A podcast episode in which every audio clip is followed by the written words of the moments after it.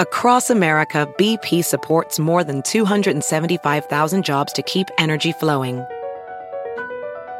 Jobs like updating turbines at one of our Indiana wind farms and producing more oil and gas with fewer operational emissions in the Gulf of Mexico. It's and, not or. See what doing both means for energy nationwide at bp.com slash investing in America.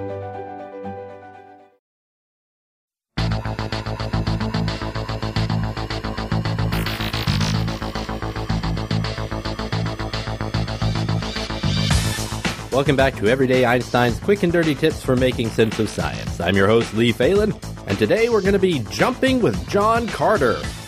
One of my all time favorite science fiction movies is John Carter. It has the perfect mix of action, romance, adventure, superior storytelling, and just a touch of Victorian steampunk. I'm ashamed to say, however, that I very nearly gave up on the film soon after the protagonist's arrival on Mars. The moment of weakness came about when I first witnessed John Carter's remarkable jumping ability, which the film attributes to the lower gravity of Mars. Thankfully, I was able to keep from thinking too much about this long enough for me to enjoy the rest of the film. But today I allow my thoughts free rein as we explore the science required to calculate just how high someone can jump while visiting the red planet.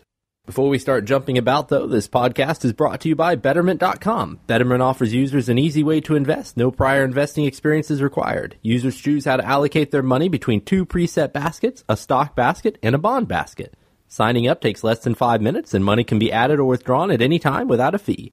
Users who sign up at Betterment.com slash EverydayEinstein will receive a $25 account bonus as long as their initial deposit is $250 or more.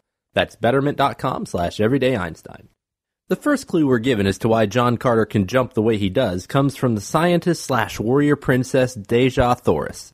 She attributes his jumping ability to his higher bone density. Additionally, we can assume that the lower gravity of Mars also plays some role. As we learned in my episode on density, the density of something is its mass divided by its volume. In other words, how much stuff is crammed into the space it takes up. It's important to note that this definition of density isn't the exact same one that doctors are using when they talk about bone density.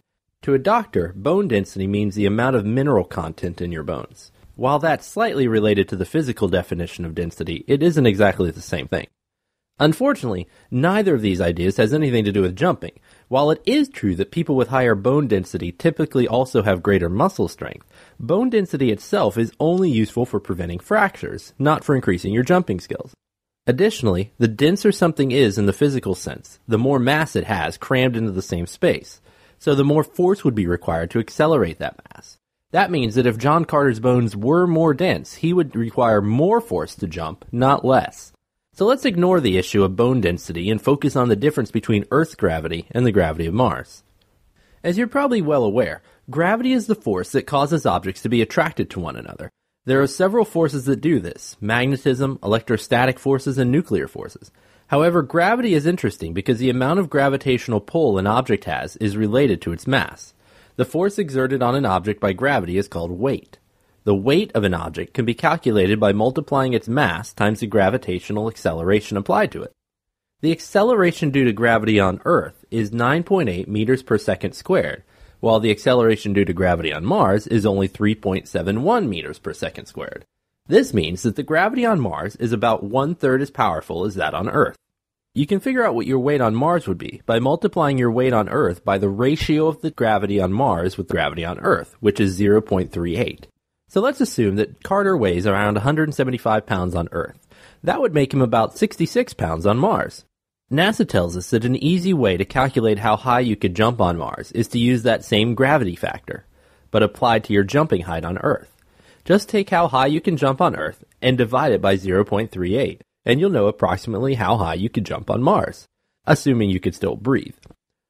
If we give John Carter a lot of credit and assume he could jump 48 inches on Earth, which is about as high as some people believe Michael Jordan could jump in his prime, depending on how you measure it, this means that Carter would be able to jump about 10.5 feet on Mars. That's about as high as a jump you would need to jump from the ground to the top of the roof of a one story house.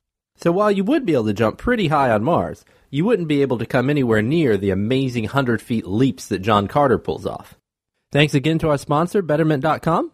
Betterment offers users an easy way to invest. You just allocate your money between two preset baskets. It's fast and easy, takes less than five minutes to sign up. And you can receive a $25 account bonus if you open an account with $250 or more by going to betterment.com slash everyday Einstein.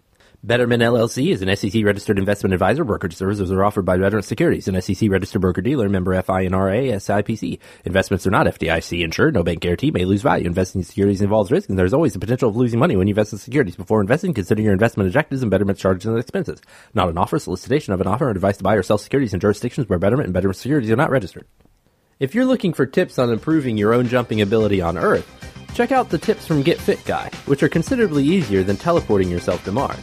If you like today's episode, you can become a fan of Everyday Einstein on Facebook or follow me on Twitter at twitter.com slash qdteinstein. If you have a question you'd like to see on a future episode, send me an email at everydayeinstein at quickanddirtytips.com. Until next time, I'm your host, Lee Phelan, with Everyday Einstein's quick and dirty tips for making sense of science.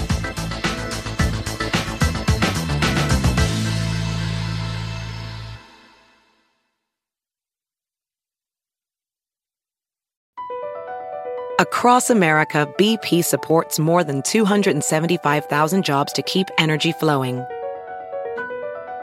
Jobs like updating turbines at one of our Indiana wind farms and producing more oil and gas with fewer operational emissions in the Gulf of Mexico. It's and, not or. See what doing both means for energy nationwide at bp.com slash investing in America.